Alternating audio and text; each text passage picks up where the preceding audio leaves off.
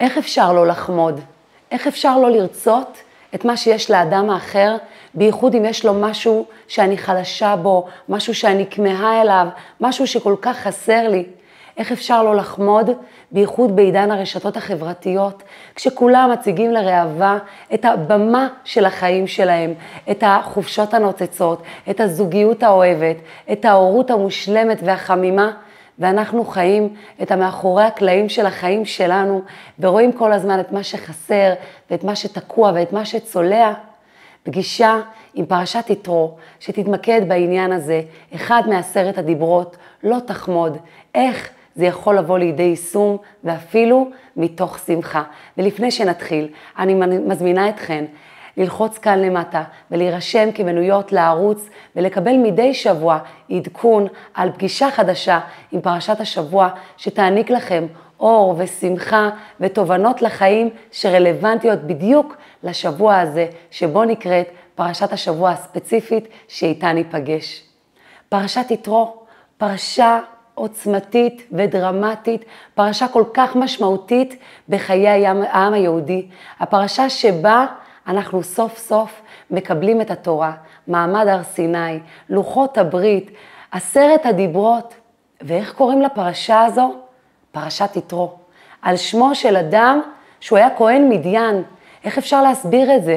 למה לא לקרוא לפרשה פרשת עשרת הדיברות, פרשת מתן תורה, פרשת מעמד הר סיני? חסרים שמות עוצמתיים שירמזו על התוכן של הפרשה? למה קוראים לה פרשת יתרו? למה היא פותחת ב"וישמע יתרו כהן מדיין"? ואנחנו עכשיו נסביר את זה ונראה כמה זה מיוחד וכמה זה מלמד לחיים שלנו. יתרו היה כהן מדיין, הוא כבר היה אדם מבוגר, בעל שם, הוא היה אדם מומחה לכל סוגי עבודה זרה. הוא היה אדם חשוב מאוד ומוערך במדיין, והוא שמע על קריאת ים סוף ועל הניסים שנעשו לעם ישראל. כמו שהוא שמע את זה, שמעו את זה כל העמים מסביב, אבל כולם שמעו והסתפקו בשמיעה. יתרו שמע והחליט, אני רוצה ללכת לבדוק. אני רוצה לבדוק מה זה, אולי אני רוצה להיות חלק מהעם הזה שנעשו לו ניסים כל כך גדולים. ובאמת, למרות הגיל שלו, למרות המעמד שלו, הוא כהן מדיין שכל כך מוערך בקרב העם שלו, הוא שמומחה לכל כך הרבה סוגים של עבודה זרה, מגיע לעם ישראל, מגיע למדבר ואומר, אתה ידעתי כי גדול השם. הוא אומר להם, אני שמעתי על זה שהקדוש ברוך הוא הציל אתכם ממצרים ומידי פרעה, ואני עכשיו מכריז שהקדוש ברוך הוא הוא האלוקים. אני רוצה להיות חלק מהדבר הזה, ובאמת הוא מתגייר.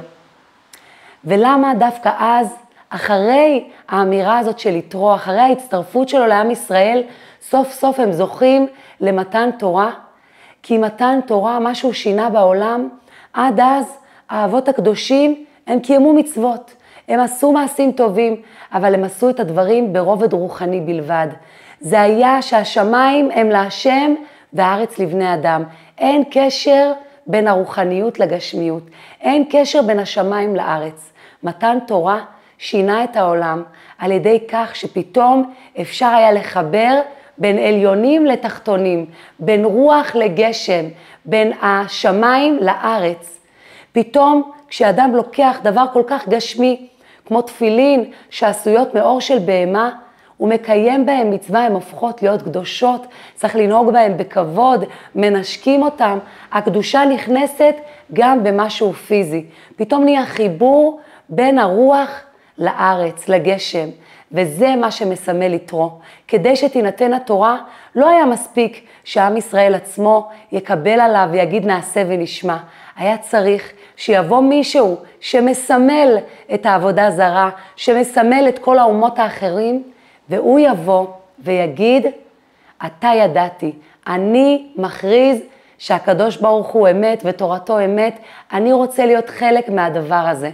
ויתרו הפרשה נקראת על שמו, הוא איתר פרשה בתורה, הוא הוסיף פרשה בתורה, יתרו על שם שתר, הוא חיפש אחרי האמת. למרות שהוא כבר מצא את הדרך שלו, הוא היה נכבד בה ומצליח ומבוגר, ובכל זאת החליט ללכת ולבדוק ולעשות שינוי.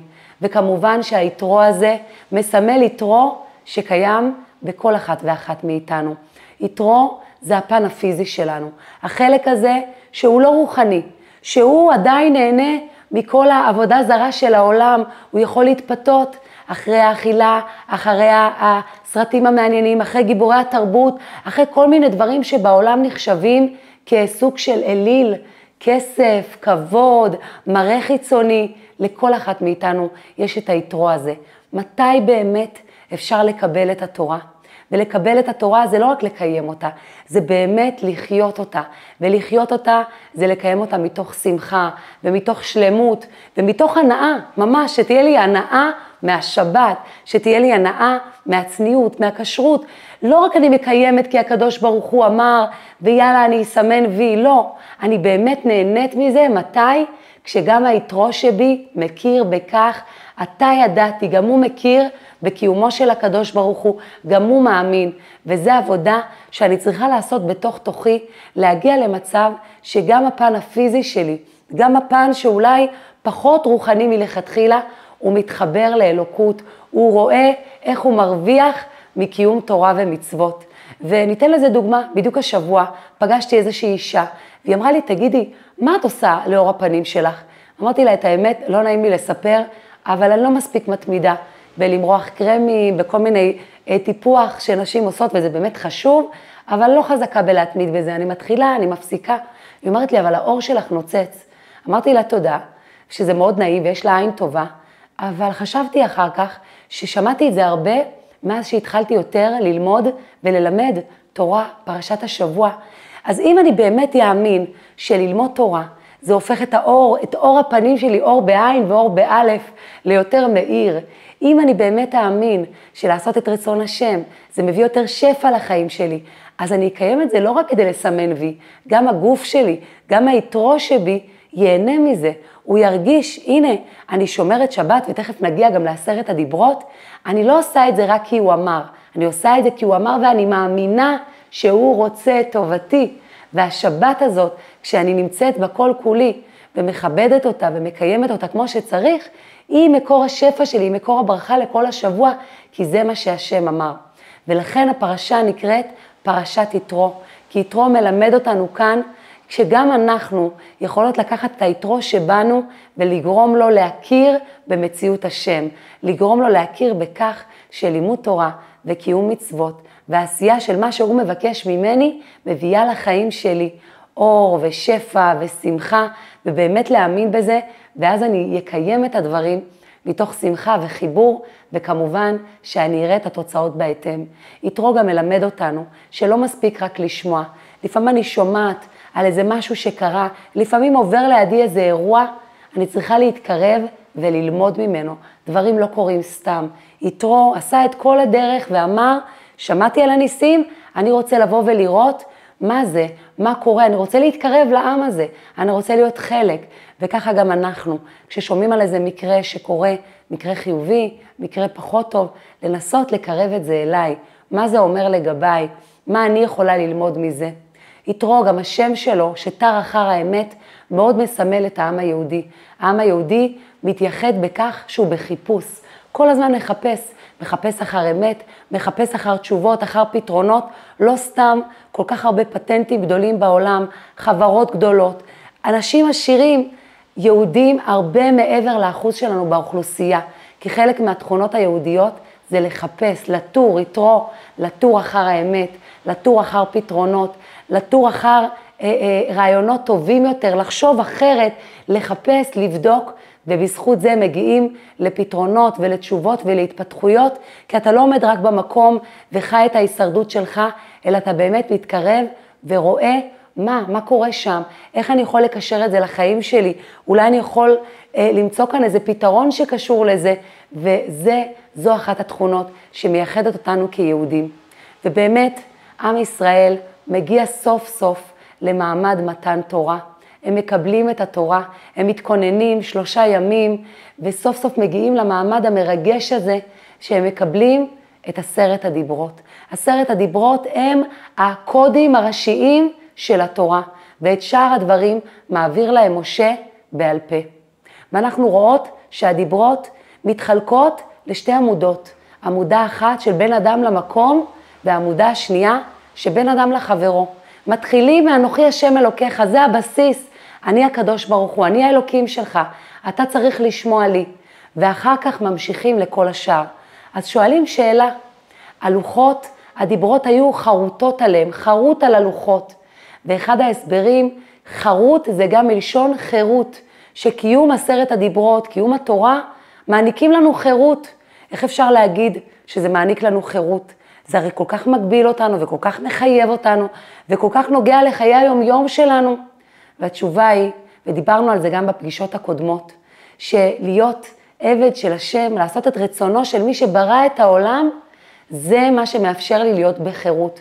כי בהיגיון, אם הוא ברא את העולם, הוא יודע מהם הוראות ההפעלה הכי טובות כדי לחיות בטוב בעולם הזה. ואם אני מקיימת את הוראות ההפעלה שלו, אני זוכה לחירות. אני זוכה באמת ליהנות מהעולם הזה, כי אני מקיימת את הוראות ההפעלה של מי שברא את העולם, של מי שברא אותי, שיודע מה הדרך הכי נכונה שלי ליהנות מעולמו. ומילא אנחנו מבינות, הדיברות הראשונות שמדברות בין אדם למקום, אבל הדיברות של בין אדם לחברו, למה כל כך חשוב למסור אותם? לא תגנוב, לא תענה ברעך את שקר, לא תחמוד. מה, בן אדם שהוא ישר, שהוא מוסרי, הוא ממילא יקיים את הדברים האלה. למה צריך לצוות עליו את זה? והתשובה היא, שאם אדם יקיים את זה רק בגלל שהוא מוסרי, רק בגלל שזה נראה לו שזה נכון, אז הוא יקיים את זה כל עוד האגו שלו לא מתעורר.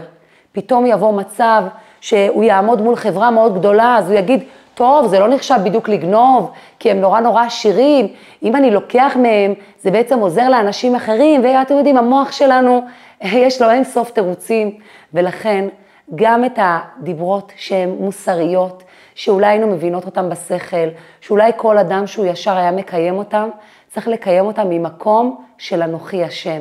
למה אני מקיימת את זה? כי אנוכי השם אלוקיך, כי זה מה שהוא אמר. ואם אני מקיימת את זה כי זה מה שהוא אמר, אז גם אם זה מצב שזה לא נראה לי הגיוני, ושנראה לי שאפשר להקל שם, אני עדיין אקיים את זה מאותו מקום שמבין שזה רצון השם. ואנחנו תכף נתעכב על כמה דיברות, אבל התחלנו מהמקום שלא תחמוד, וזה הדיבר האחרון. ונשאלת השאלה, איך אפשר לצוות עליי לא תחמוד? זה הרי משהו רגשי, זה משהו כמעט אוטומטי, נדמה לנו שאין לנו שליטה על זה. מה זאת אומרת, איך אפשר לא לחמוד? יש לי קושי כלכלי, ואני רואה מולי אדם עשיר שלא מתאמץ בשביל זה, למה שאני לא אחמוד? יש לי קושי זוגי, ואני רואה מולי זוג יונים, למה שאני לא אחמוד? יש לי קושי עם הילד שלי, ואני רואה מולי משפחה מושלמת, שכל הילדים כמו איזה אה, טור אה, אה, מושלמים, לבושים תואמים, אה, מתנהגים, עוזרים, אין שום בעיה, למה שאני לא אחמוד? וכדי לא לחמוד, אני צריכה שיהיה קודם כל אנוכי השם אלוקיך. מה זה אומר? אם אני לא מאמינה בהשם, ואני מסתכלת באמת על המציאות, ורואה אנשים אחרים שיש להם בשפע ממה שחסר לי, ובא להם בקלות, מה שלי הולך בקושי או לא הולך בכלל, למה שאני לא אחמוד? ברור שאני אחמוד. הכי טבעי בעולם שאני אחמוד. כי מה אני רואה בעיניים? להם יש ולי אין. אני רוצה גם. למה לי אין? אז אני חומדת. לכן לא תחמוד מגיע בסוף. אחרי אנוכי השם אלוקיך, לא יהיה לך אלוקים אחרים על פניי. אם יש לי אלוקים, אם אני, הבסיס שלי במציאות, שיש לי אלוקים, ויש לי אלוקים, זה לא רק איזו אמונה שאלוקים ברא את העולם והוא נמצא בשמיים. יש לי אלוקים, זה אומר שאני מאמינה שאלוקים בורא את כל מה שקורה פה. הוא מנהל את החיים שלי ושל אותו אדם אחר, והוא יודע מה טוב לי ומה טוב לו.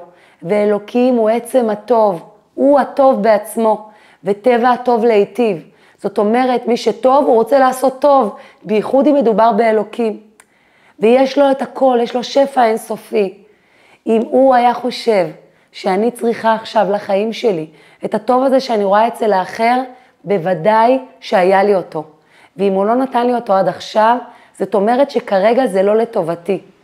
אם אני מאמינה שאנוכי השם אלוקיך, שאלוקים מנהל את העולם, והוא טוב, והוא רוצה שיהיה לי טוב, אז, אם אני מאמינה בזה, ואני גם מתרגלת את זה יום-יום, אני לומדת דברים שקשורים לאמונה, אני אה, עושה כל מיני מעשים טובים שמחברים אותי להשם, אני פוקחת את העיניים, לראות את נפלאות הבורא, אני מתבוננת בזה, כי זה משהו שצריך להתבונן בו. הרי אני לא רואה את אלוקים בצורה פיזית, אז אני צריכה כל הזמן לעבוד על האמונה הזאת, אז אני יכולה להגיע למצב שאני לא חומדת. אני יכולה להתפלל שיהיה לי יותר ממשהו, אבל מה שיש למישהי אחר, אחרת או למישהו אחר, פשוט לא מעניין אותי. ואני רוצה לספר על זה סיפור. לפני uh, כמה חודשים יצא לי לנהל שיחה מעניינת עם זוג מקסים, הוא איש עסקים, היא אשתו, שהיא עקרת בית במשרה מלאה, יכולה לאפשר לעצמה, אימא מדהימה, והם שאלו אותי איך התחלתי עם המוזיקה, מה היו הקשיי ההתחלה, וסיפרתי להם ושיתפתי אותם, ואז הם אומרים לי, ומה גרם לך לא להפסיק, שהיה כל כך קשה, כי ההתחלה באמת הייתה קשה, ואנחנו יודעות שכל ההתחלות קשות. ואז אמרתי להם, אני אגיד לכם את האמת, בייחוד שהם מבינים קצת בכספים והכול, אמרתי להם, תראו, אחרי שהתחלתי, בשלב מסוים כבר עזבתי את העבודה הקבועה שהייתה לי, אז המצב הכלכלי היה כזה לא פשוט, שידעתי שאני לא יכולה להפסיק, אז המשכתי גם כשלא רציתי. ובאיזשהו שלב כבר נהיה לי יותר קל וחזר לי הרצון. אז הבעל, שיש לו חשיבה עסקית, אז הוא אומר לי, רגע, בעצם מה שהחזיק אותך אז, זה לא החזון שאיתו התחלת, זה העובדה שלא היה לך כסף. אמרתי לו, נכון. אז הוא מקשה עוד ואומר לי, זאת אומרת שאם היה לך אז כסף בלי גבול נגיד, לא היית ממשיכה, לא היית איפה שאת היום. אמרתי לו, נכון. ואז הם הלכו, ונכנסתי למחשבות, ואמרתי, וואו, איזה מדהים, הוא לימד אותי עכשיו איזה שיעור. כי אם אז הייתי פוגשת אותם, ואומרת לעצמי, וואי, אני עובדת כל כך קשה, בעבודה שכרגע היא לא כיפית לי, כי היא קשה לי, כי אין לי ברירה, כי אני צריכה את הכסף, והיא יכולה לא לעבוד. אז אולי הייתי חומדת, כי לא הייתי מבינה את מה שאני מבינה עכשיו בעקבות השיחה איתם. איזה נס שהיה לי אז קושי כלכלי, כי אם היה לי אז כסף בלי סוף, אני הייתי מפסיקה, ולא הייתי מגיעה לאיפה שאני היום, לא הייתי ממשיכה, לא הייתי מוציאה עוד אלבום, ולא ממשיכה להופיע, ולא מתחילה באיזשהו שלב גם לכתוב תובנות ולמסור שיעורים. זאת אומרת, הקדוש ברוך הוא יכל להביא לי אז שפע, אבל הוא ידע, ואני לא ידעתי את זה אז, שרק אם יהיה חסר לי, אני אמשיך בשליחות שלי, ולטובתי העליונה יותר היה שיהיה לי אז חסר כדי שאני אמשיך. אני הרגשתי שקשה לי, אני התלוננתי, אבל באמת באמת זה היה לטובתי. והסיפור הזה הוא משל לכך שכל אחת מאיתנו, היא יכולה, ורק אנחנו יכולות להגיד את זה לעצמנו. אם אני אראה מישהי ששנים מחכה לשידוך, וקשה השידוך כקריאת ים סוף, ואני אגיד לה, כנראה זה מדויק לך לשליחות שלך, שאת עדיין לא מצאת, זה חוסר אהבת ישראל. זה דברים שכל אחת מאיתנו יכולה רק להגיד לעצמה. להגיד לעצמה על ידי עבודה, להגיד, הקדוש ברוך הוא, יש לו את הכל בשבילי. אם הוא עכשיו שם אותי במצב שאני בחולשה פיזית, או חולשה נפשית, או קושי כלכלי, קושי זוגי, כל קושי שהוא, זה אומר שזה נכון עכשיו לשליחות שלי בעולם. זה לא סותר את העובדה שאני אתפלל שהמצב ישתפר, שאני אחפש פתרונות, שאני אעשה פעולות, אבל זה ימנע ממני מלחמוד את הדבר הזה שיש אצל מישהי אחרת, כי זה מה שנכון לשליחות שלה. ועובדה, אנחנו רואות, יש כל מיני אנשים שבעקבות רווחה כלכלית, הם לא עושים יותר מדי, כי הם מרגישים שהם כבר הגיעו למנוחה והנחלה, ודווקא אנשים שחסר להם, זה נותן להם drive לעשייה ולהתקדמות. אנחנו רואים כל מיני אנשים שדווקא בתקופה של קושי בריאותי, פתאום התחילו לעשות כל מיני דברים שאת אומרת, מאיפה יש להם כוחות? בן אדם בריא לא יכול לעשות ככה. כנראה שהקושי הבריאותי גרם להם להבין את זמניות החיים, נתן להם פרופורציות, פתאום הם פחות מפחדים ממה יגידו עליהם, אז הם הולכים ועושים, והרבה פעמים הם מתחילים בעשייה, והקושי הבריאותי נעלם, הוא הגיע לכאן בשביל להעביר להם איזה מסר, ולכן אין לי מה לחמוד את מה שיש למישהי אחרת. כי אם אני זוכרת שלאלוקים יש אין סוף, זאת אומרת, זה שיש לה זה לא על חשבוני, אז קודם כל אני לא צריכה את מה שיש לה. דבר שני, יש לו אין סוף, אם הוא היה רוצה הוא היה נותן לי, ואם הוא לא נותן לי עכשיו, זאת אומרת שכרגע, בנקודת זמן הזאת, זה לא לטובתי, זה לא לטובת השליחות שיש לי פה בעולם, אז אני כבר נרגעת יותר, ובמקביל אני יכולה להתפלל ולבקש, כי יש לו אין סוף, וכשיגיע הזמן הוא ייתן לי את זה. אני יכולה לבקש ממנו, אבל אני לא צריכה לחמוד. ונשים לב לניסוח, לא תחמוד אשת רעך ושורו וחמורו ו... ו... ו... ו... וכל אשר לרעך. אז יש הסבר מאוד יפה. אם את כבר חומדת, אז תקחי את כל אשר לרעך. את רוצה את הדברים הטובים שלה? אין בעיה. קחי גם את הניסיונות שלה ואת האתגרים שלה. לא, לא, לא, אני לא רוצה את האתגרים. אני רוצה רק את הדברים הטובים שלה. מה זה אומר? אנחנו מסתכלות ואנחנו רואות אנשים היום משקפים החוצה, כולם בשיווק עצמי, את הטוב שיש להם בחיים, את מה שמצליח, את הרגעים היפים, שיש בזה גם יתרון, זה יפה שאנחנו ממסגרים את הרגעים הכי יפים, מפלטרים אותם, שמים אותם מול העיניים, יכול להיות שעוד שנה נעבור אחורה ונסתכל, ויהיה לנו יומן של חיי גאולה של עצמנו, אין בעיה. אבל יש לנו אחריות, אם אנחנו מסתכלים על הדברים האלה, לזכור שלכל אדם יש גם אתגרים. איך אני אומרת? אף אחד לא הגיע לעולם הזה כדי לעבור מחופשה לחופשה. אף אחד לא הגיע לעולם הזה כדי לעבור מבגד לבגד, או, או רק מחוויות טובות. באנו לכאן כדי לעבוד ולצמוח, וצמיחה היא תמיד מגיעה דרך איזושהי תקופה של כאב, של ריקבון, של העלם, שאנחנו לא רואים את התהליכים הפנימיים שקורים, ופתאום יוצא הצמח. לכל אחת מאיתנו יש כאן אתגרים, יש כל מיני ניסיונות, כל מיני קשיים.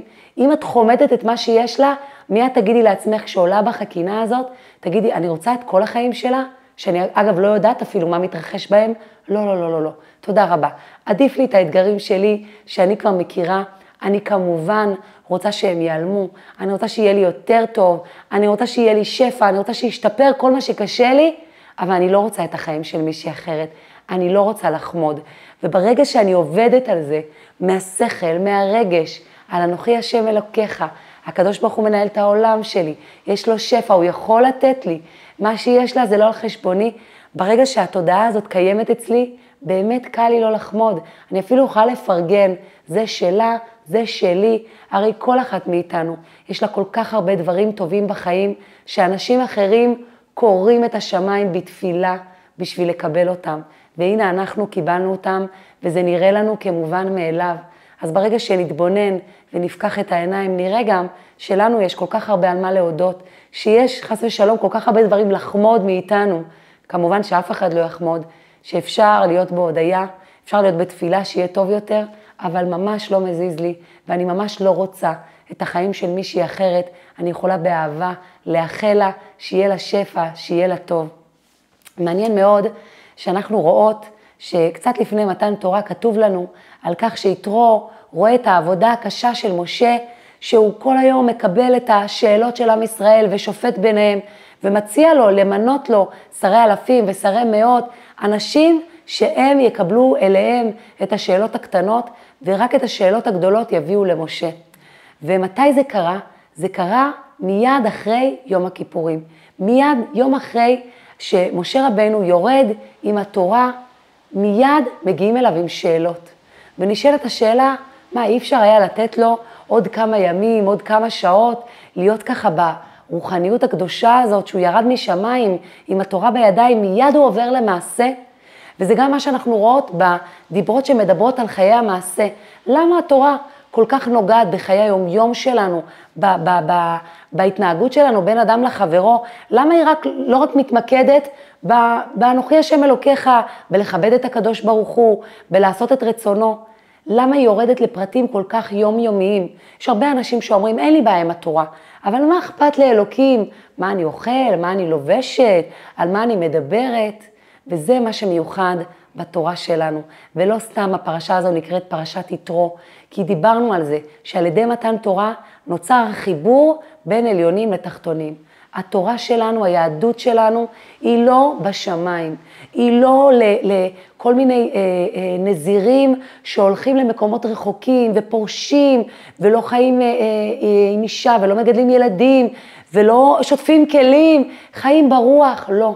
היהדות היא ביומיום, היא על הקרקע, ולכן משה רבנו גם מביא את התורה ומיד יורד לקרקע, לשפוט ביניהם, בעניינים היומיומיים שלהם.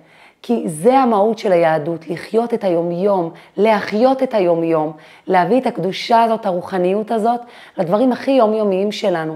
וכשמסתכלים על זה בצורה הנכונה, זה לא מרגיש כמו, וואי, הקדוש ברוך הוא מתערב לי בכל הדברים הקטנים, להפך, כמה אור יש בכל מעשה הכי קטן שלי, כי בעצם אלוקים קיים בכל דבר. אז בכל מעשה הכי קטן שלי, אני מביאה אור אלוקי לעולם. בכל מעשה שאני עושה אותו לפי רצון השם, כשאני מברכת לפני שאני אוכלת, זה אוכל של אור. בדיוק נזכרת עכשיו במשהו מדהים. לפני כמה שנים סבלתי מאיזשהו כאבי בטן, והלכתי לנטורופטית מאוד מאוד ידועה. היא לא דתייה, והיא נתנה לי תפריט שבעיקר בעיקר עשוי מאורז. ממש הפכתי להיות סינית. כל הזמן אכלתי אורז ומוצרי אורז, אני זוכרת שהיה לי מאוד מאוד קר, אבל זה עזר לי לאותה בעיה. באיזשהו שלב באתי אליה לפגישת המשך, כמה אפשר לאכול אורז, והיא נתנה לי תפריט, מה מותר לי ומה אסור לי. ואז אמרתי לה, תגידי, מה אני עושה? אם אני מגיעה לאירוע ואין שום דבר ממה שאמרת לי לאכול, מה הכי גרוע שאני אוכל?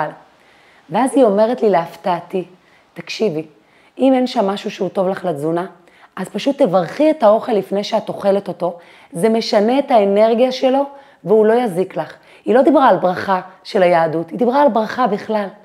זה ריגש אותי עד דמעות, ופתאום היא גרמה לי להבין יותר למה אנחנו מברכות את האוכל. אנחנו הופכות אותו למקודש. דבר כל כך יומיומי ופיזי, הוא הופך להיות מקודש. כשאני מברכת בבוקר, כשאני מברכת, כשאני אומרת שמע ישראל לפני שינה, אני עוצרת לעצמי הגנות, השינה שלי תהיה יותר רגועה.